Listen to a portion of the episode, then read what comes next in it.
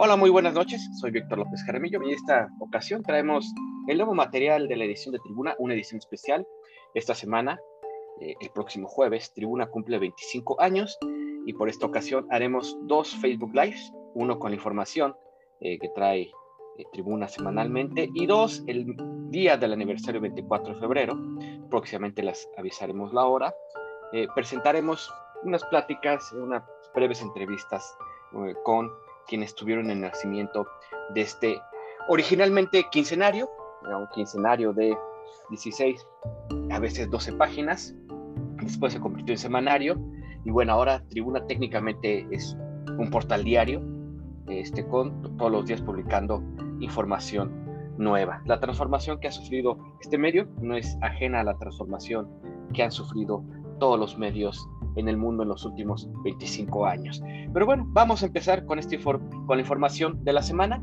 En esta ocasión nos acompaña Nietzsche Pichardo y David Jiménez, a quienes doy este, los saludos de buenas noches. Buenas noches, chicos y chicas. Hola, Víctor, buenas noches. Y ahorita que estás haciendo cuentas, bueno, ahí decías la cuarta transformación de tribuna, ¿no? De esta parte de lo digital. Pero bueno, ya lo dejamos. No, no, no, no, no nos juntes con la cuarta transformación, David. Soy muy feo Nos, nos quitas credibilidad. No, no, no digas eso la cuarta evolución o quinta evolución mejor. El quinto elemento suena más bonito. Licia, buenas noches. Hola, buenas noches. Un gusto compartir una vez más este espacio con ustedes. Bueno, pues arrancamos eh, esta, eh, este año 2022, ya segundo mes, pero sin embargo ya empiezan a, eh, gestionarse conflictos, a, a visorarse conflictos, problemas que pueden suceder en el resto del año. el año pasado tuvimos climas extremosos, mucho frío, mucho calor, sequía y después mucha agua. Nietzsche, ¿tú cómo te acuerdas aquellos meses de septiembre y octubre? ¿Cómo sufrimos tanto en Querétaro, San Juan del Río, Tequisquiapan, eh, Corregidora, eh, Huimilpan, los estragos de la lluvia? Fue un poco complicado porque, por ejemplo, yo vivo en el Marqués, específicamente en la pradera, y pues hubo momentos de que tanto fue la lluvia que hasta se fue la luz. Entonces, sí han sido lluvias bastante fuertes, sobre todo por las inundaciones que llegamos a presenciar, sobre todo en el centro del estado. Pero bueno, Víctor, ¿te parece si arrancamos con la noticia? Sí, porque seguramente los lectores han de estar preguntándose, y bueno, ¿y de qué demonios están hablando de lluvias? Sí, estamos en pleno invierno, sí, ahorita es la época de mucho aire, mucho viento, y pues, no hay nada de agua, y es precisamente ese es el problema. Y le damos la voz a Ana Paola, que nos cuente cuál es su información, que nos va a hablar del fenómeno el niño y la niña y cómo afecta al estado de Querétaro este problema. Adelante, Ana Paola, buenas noches. Hola, ¿qué tal? Muy buenas noches, muchísimas gracias, me alegra estar aquí con ustedes y bueno, platicarles, ¿no? Pudiéramos imaginarnos que en este momento una sequía se ve lejana por lo mismo de, de, las inundaciones y por lo mismo del clima extremo del año pasado y de algo muy importante, que las presas en este año tienen agua cosa que el año anterior no tenían agua y la mayoría de las presas queretanas están a más del 50% de su capacidad, ¿verdad? Tenemos este, la constitución de 1917 de, de, la estancia está al 62%, Divino Redentor de aquí donde yo vivo en La Llave está al 55%, este, el centenario de Tequisquiapan que el año pasado presentó este derrames al 78% y bueno, esto realmente no cuadraría como como un posible avistamiento de sequías, ¿verdad? Sin embargo, este, ambientalistas, miembros del Consejo Ambiental de San Juan del Río, nos indican que se prevén fuertes sequías para este año. ¿Por qué? Bueno, antes que nada, la información hasta el día de hoy del Servicio Nacional Meteorológico de la Conagua indica que al menos 13 de los 18 municipios de, de Querétaro están anormalmente secos. Pero bueno, citando lo que decía este Manuel Ábalos Castañeda, presidente del Consejo Ambiental, debido al cambio climático, todo puede suceder. El año pasado se pronosticó sequía en San Juan del Río y bueno, se inundó. Entonces, estos fenómenos climatológicos tienen que ver con el niño y la niña, unos fenómenos ambientalmente globales que ya tienen pues muchos años de, estar en nuestro planeta porque forman parte de la naturaleza y tratan de una oscilación recurrente en la temperatura, es decir, del cambio de, temperatura entre el agua que llega al océano Pacífico y bueno, ello, con ello este, se afecta directamente la dinámica de los huracanes en nuestro país, específicamente pues aquí en, en Latinoamérica, ¿verdad? Este, cabe señalar que el niño significa fuertes precipitaciones en la mayor parte del país y la niña significa un país sin lluvia. Por lo tanto, también el Servicio este, Meteorológico Nacional pronosticó que se espera que la niña prevalezca en la temporada de primavera con un 77% y en el trimestre de mayo a julio un 56%. Entonces, bueno, cualquiera pudiera pensar, pero si hay agua en las presas, ¿verdad? Sin embargo, el agua de las presas no es suficiente y actualmente 13 de los 18 municipios están en sequía. De eso se trata mi información de esta semana y bueno, muchísimas gracias por cederme la palabra. Bueno, anormalmente secos, esa es la palabra que utilizan técnicamente. Este, bueno, como bien decías, ¿no? El año pasado se pronosticaba sequía y San Juan del Río, Tequisquiapan, se inundó. Entonces, ah, bueno, ahí tenemos un problema y hay que estar, no hay, hay confiarnos, hay que tomar las precauciones. Eh, siempre eh, hemos dicho, ¿no? Los, eh, estos problemas este, no son desastres naturales, son fenómenos sociales provocados por la negligencia. Y bueno, estamos, tenemos seis meses antes de que llegue la época fuerte de lluvias, si, si es que llega la época fuerte de lluvias, si es que no se cumple el pronóstico de la sequía, bueno, para tomar prevenciones, David. Exactamente, y bueno, pues ahí es un tema que tiene que ver con, eh, por un lado, obras para evitar posibles inundaciones y como siempre previsiones, ¿no? Ahí la Conagua siempre cuando habla de sequías, o de riesgo de sequías da como una escalita en la cual te dice que hay que tomar medidas y el año pasado no se hizo así, hay que recordarlo que estábamos en, una condición ya de sequía, se decía que había que empezar a limitar el agua, el consumo, etcétera. No se llegó a ese punto, pero bueno, al final de cuentas en un contexto en el cual pudiéramos volver a pasar eh, una carencia de agua, pues siempre estar pendientes, Víctor. Bueno, pues eso es lo que respecta a la información generada en San Juan del Río. También traemos una información eh, sobre testimonios de, migrantes de Oaxaca que han tenido que emigrar a Querétaro. Este, como dice el testimonio, Oaxaca es muy bonito, pero bueno, no da suficiente para vivir. Y bueno, ¿quiere usted saber cuánto incrementó el gasto de comunicación social en el gobierno de Roberto Cabrera en el municipio de San Juan del Río? Pues bueno, entre nuestro portal y cheque en las secciones de, San Juan del Río, ahí podrá ver la información. No solo decimos, queremos que entre y cheque usted cuánto aumentó. Es un buen porcentaje el que aumentó. No se lo vamos a decir. A ver, a ver si este, tienen curiosidad para saber cuánto, cuánto incrementó en el presupuesto para medios de comunicación. Que ojo, como también dice la nota, el que el aumente el presupuesto, medios, el dinero a medios de comunicación no significa mejor salario periodistas. Sobre todo en esta, quedado que el presidente en una confusión de sus funciones, el presidente López Obrador en una confusión de sus funciones, le exige a ciudadanos privados, le, le exige al INAI que es el eh, de, transparencia, que da información de ciudadanos privados particulares. Es un craso error. evidentemente el presidente sí lo sabe, pero no lo hace para provocar y sembrar la confusión, pero no, no, no es función del INAE revelar cuánto gana una persona. Pero bueno, eh, que los lectores distingan, una cosa es los periodistas estrellas y otra cosa es el periodista de a pie. Y bueno, muchas veces ese presupuesto no necesariamente llega al periodista de a pie. Pero bueno, cambiemos de información y ahora vamos con el Día Internacional de la Lengua Materna, David. Exactamente, este, para esta semana nuestros compañeros eh, Manuel eh, Chávez y también Cecilia Velázquez prepararon ahí una nota eh, que tiene datos ahí importantes, Víctor. Si comparamos 1990 con 2020, el número de personas hablantes de una lengua indígena aquí en Querétaro incrementó en números absolutos, pero en términos porcentuales, pues claro que también la población sigue aumentando y aquí vemos una tendencia a la baja, una tendencia que se repite en todo el país y que, bueno, por supuesto genera retos en lo que se refiere a esto de qué va a pasar en el futuro con las lenguas indígenas. Eh, para esto eh, pues tenemos también en esta conferencia nuestro compañero Manuel Chávez que nos va a platicar más detalles acerca de pues estos números de la lengua eh, pues ñañú, a final de cuentas aquí en Querétaro. Manuel, ¿cómo estás? Hola, muy, muy buenas noches a todos compañeros y gente que nos acompaña.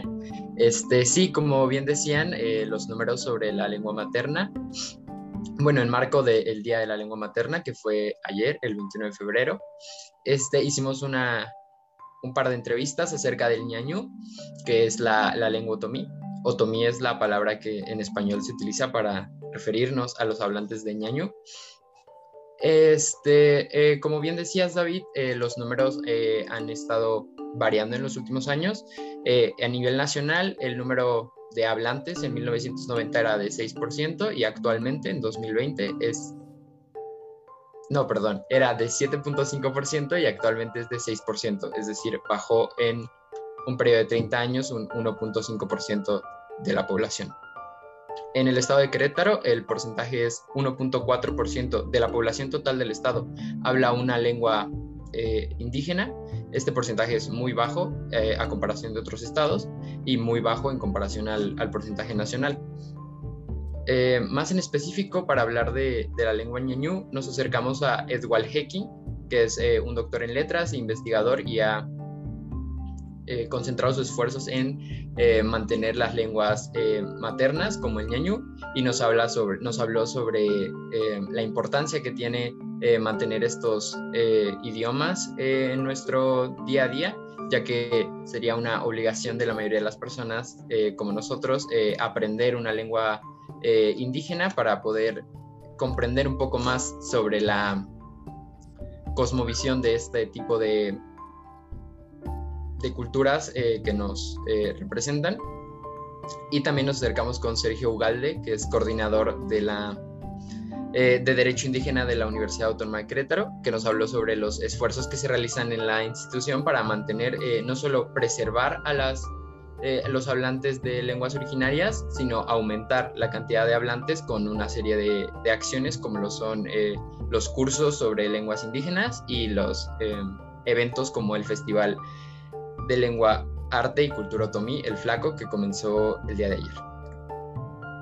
Y bueno, pues ahí también gracias, Emanuel. Algo importante, ¿no? El ñañú y cualquier otra lengua indígena no está peleada con el inglés, con el alemán, con el chino, etcétera. Ahí también lo que decía el académico Ewald Hecking era que pues podían coexistir estas lenguas en un método pues de enseñanza en la educación básica y sobre todo educación básica porque ya enseñarlas eh, de manera posterior pues tendría pues un desapego realmente por parte de los hablantes. Pues bueno, pues gracias ahí la información sobre la importancia de, la lengua materna y bueno, recordemos que, que, en la UAC se han hecho esfuerzos, este, muchas de las oficinas, bueno, de hecho, este, el lema de Educo en la verdad y en honor ya también está en Ñañú y bueno, muchos de los letreros de la, de los nombres de la, de los de las carreras, al menos en ciencias políticas, ahí sí están también en ñañú y también en braille, en, este afán de ser inclusivos. Y bueno, ahora vamos con Nitzia. Nitzia este, es muy joven, este, pero eh, es alguien que le interesa mucho la cultura y seguramente, Nitzia, tú has ido a algún evento al Museo de la Ciudad. ¿Cómo estás? Cuéntanos, ¿a qué eventos has ido al Museo de la Ciudad? Muchas gracias, Víctor. Y bueno, en sí la preparatoria como que nos llevaba muy seguido justamente las materias de, relacionadas con el español, que literatura, que, que de lectura y redacción, nos llevaban mucho a las obras justamente presentadas en este museo de la ciudad. Y siempre se relacionaba porque se encuentra al lado del convento de las capuchinas, que de hecho parte de este convento pues forma su historia, ¿no? Y de hecho justamente el año pasado fui, fui con un compañero justamente de la facultad y son exposiciones justamente de arte contemporáneo en las cuales me quedo muy presente con una que era sobre la exposición de cómo se creó un cortometraje animado de un león que exclusivamente era para niños, pero pues uno se queda fascinado cómo, cómo es este proceso de animación y cuánto tiempo tarda y todos los bocetos que llevan. De hecho, del lado de una pared estaban los bocetos, del otro lado estaba como las capturas del paso a paso y había como un espacio pequeño en el cual los niños pueden interactuar y pues encontraban como imágenes de este león, todo este show. Pero bueno, este convento junto con este museo de la ciudad tienen una gran historia detrás y de hecho Lorena Alvera pues fue la creadora de esta nota con relación a este museo. Y Víctor, ¿qué nos puedes contar más al respecto? Mira, yo para mí también el Museo de la Ciudad, que cumple 25, cumplió 25 años este 14 de febrero. Uh, el 97 es un año emblemático para el estado de Querétaro.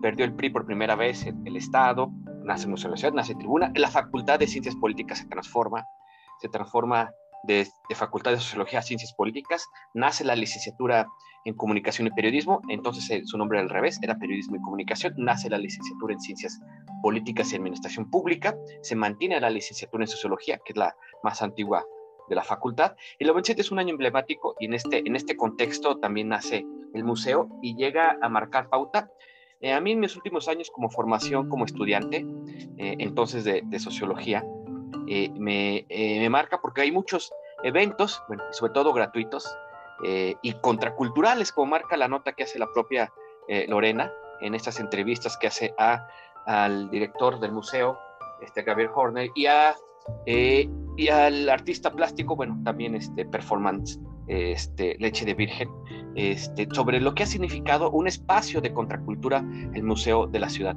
Yo recuerdo muchos eventos que se han hecho ahí que no hubieran tenido lugar en algún otro museo. También sé que, bueno, muchas veces a muchas autoridades, sobre todo panistas, como que no les gusta lo que saca el museo, pero el museo tiene una base cultural sólida, una base social eh, que seguimos todos los eventos, muchos artistas plásticos jóvenes, eh, que incluso una egresada nuestra y, hecha en tribuna, que es Aurora Vizcaíno, tuvo su primera presentación este, de su obra plástica ahí en el Museo de la Ciudad. Esa es la ventaja que tiene el Museo de la Ciudad. Eh, abre espacios a artistas jóvenes, artistas disidentes. Y bueno, y en lo personal, bueno, también ahí, siendo yo estudiambre, hace ya algunos años, este, pude ver este, traían mucho, ahorita, ahorita ver cine, pues bueno, entras a internet, no solo Netflix, hay otras páginas de cine de arte, pero entonces te estoy hablando que a finales de los noventas. No había opciones para ver cine de arte o algún otro cine que no fuera de la cartera comercial. Y ahí en el, Museo de la Ciudad siempre presentaban sus ciclos, ¿no? Cine, y por cierto, como estaba de moda, cine en DVD, lo cual significaba que ya no, ya no los ibas a ver en el VHS borroso, sino los ibas a ver con la nitidez del DVD bueno, ahí eh, vi muchas, muchos ciclos de cine, eh, que bueno, siguen haciéndose los ciclos de cine, ahora los hacen en el Rosalío Solano, en el Cine Teatro, eh, también muchas obras de teatro, muchas exposiciones, en fin, ha sido un epicentro cultural el Museo de la Ciudad en estos 25 años, y como bien dices a un lado del Templo de Capuchinas, es simbólico porque, si no me equivoco, en una de esas habitaciones que pertenecen al museo, este, estuvo encerrado en sus últimas horas el emperador frustrado Maximiliano de Habsburgo. Bueno, y esa es la principal información. Bueno, también hay, no sé si hay algún otro detalle respecto a esta nota, David, sobre todo las declaraciones del artista plástico Leche de Virgen. Sí, y nada más rápidamente retomando, ¿no? No fue únicamente ahí eh, cárcel de Maximiliano, ¿no? También durante mucho tiempo fue sede del PRI, eh, aquí en Querétaro. Ah, cierto, cierto, se me olvidaba. Se reunían, se reunían los masones, es también algo que sabemos que ocurría ahí al interior de este recinto. Eh, pues sí, o sea, a final de cuentas en estos 25 años se han albergado más de 6.000 exposiciones y como dicen muchas de ellas, pues orientadas ahí a la contracultura y a la disidencia sexual en muchos casos, ¿no? En este caso, pues hay leche de virgen, eh, me parece que lo señala muy bien este eh, artista no binario aquí en, en Querétaro, pues que solamente en el, Museo de la Ciudad puede hacer este tipo de performance, que siempre son muy comentados, muy polémicos. Si usted probablemente ha escuchado hablar de, este artista, pues ha recibido pues hay comentarios de que sus performances son eh, pues algo que hay que ver, hay, hay, que vivir en persona, hay que verlos ahí en el momento para pues saber este, realmente a qué nos estamos enfrentando. Una expresión de, de arte a final de cuentas distinta, pero también es este lugar, como bien lo señalabas Víctor, en el cual pues eh, los jóvenes tienen la oportunidad de presentar sus primeras exposiciones. Ya en el futuro a lo mejor eh, cuando tengan un poco más de camino recorrido, pues les prestarán las grandes galerías de Querétaro, ¿no? Pero mientras tanto, pues me parece que este lugar, el Museo de la Ciudad, siempre es un buen punto de arranque, sobre todo porque es, como bien lo señalas, un lugar donde pues está toda una cultura, toda una comunidad detrás de este pues, museo y dada la vida que tiene todo el movimiento, pues también yo creo que tendría que, eh, museo me parece que es una, una, palabra que se le queda corta a un lugar que está muy vivo y siempre en movimiento. Pues bueno, ahí está. Eh, invitamos a que nos este, escuchan tanto en vivo como en las ahí queda este video, va a quedar colgado este video en Facebook y en otras plataformas, también lo vamos a subir a Spotify.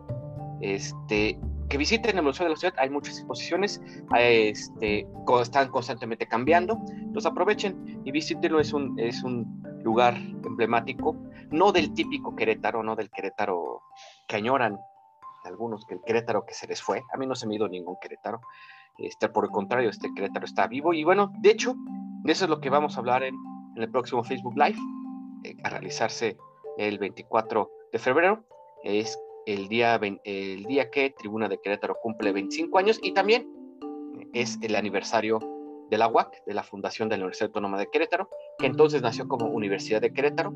La autonomía la obtiene nueve años Después, de hecho, Tribuna eh, nace, eh, se escoge la fecha del 24 de febrero para, hacer un, para hacerla coincidir con el nacimiento, eh, con la fundación de la Universidad Autónoma de Querétaro, en un homenaje, y bueno, que somos un periódico de estirpe universitaria. Bueno, soy Víctor López Jaramillo y bueno, esta es la información eh, que tenemos esta semana. Dele clic a tribunadequetaro.com, síganos en redes sociales, en Twitter es arroba tribunacro, en Facebook nos encuentra como Tribuna de Querétaro, también estamos en Instagram y hasta en TikTok, este también, ahí vamos creciendo en seguidores, vamos creciendo, eh, síganos en TikTok, Tribuna Cro, me parece que también es en, en TikTok, pues bueno, ahí estamos en todas las plataformas sociales y nuestro portal. Y la edición impresa, que la pueden encontrar eh, con la Unión de Voceadores en el centro y en el centro universitario en la ciudad de Querétaro y próximamente en el campus San Juan del Río. Bueno, hasta luego.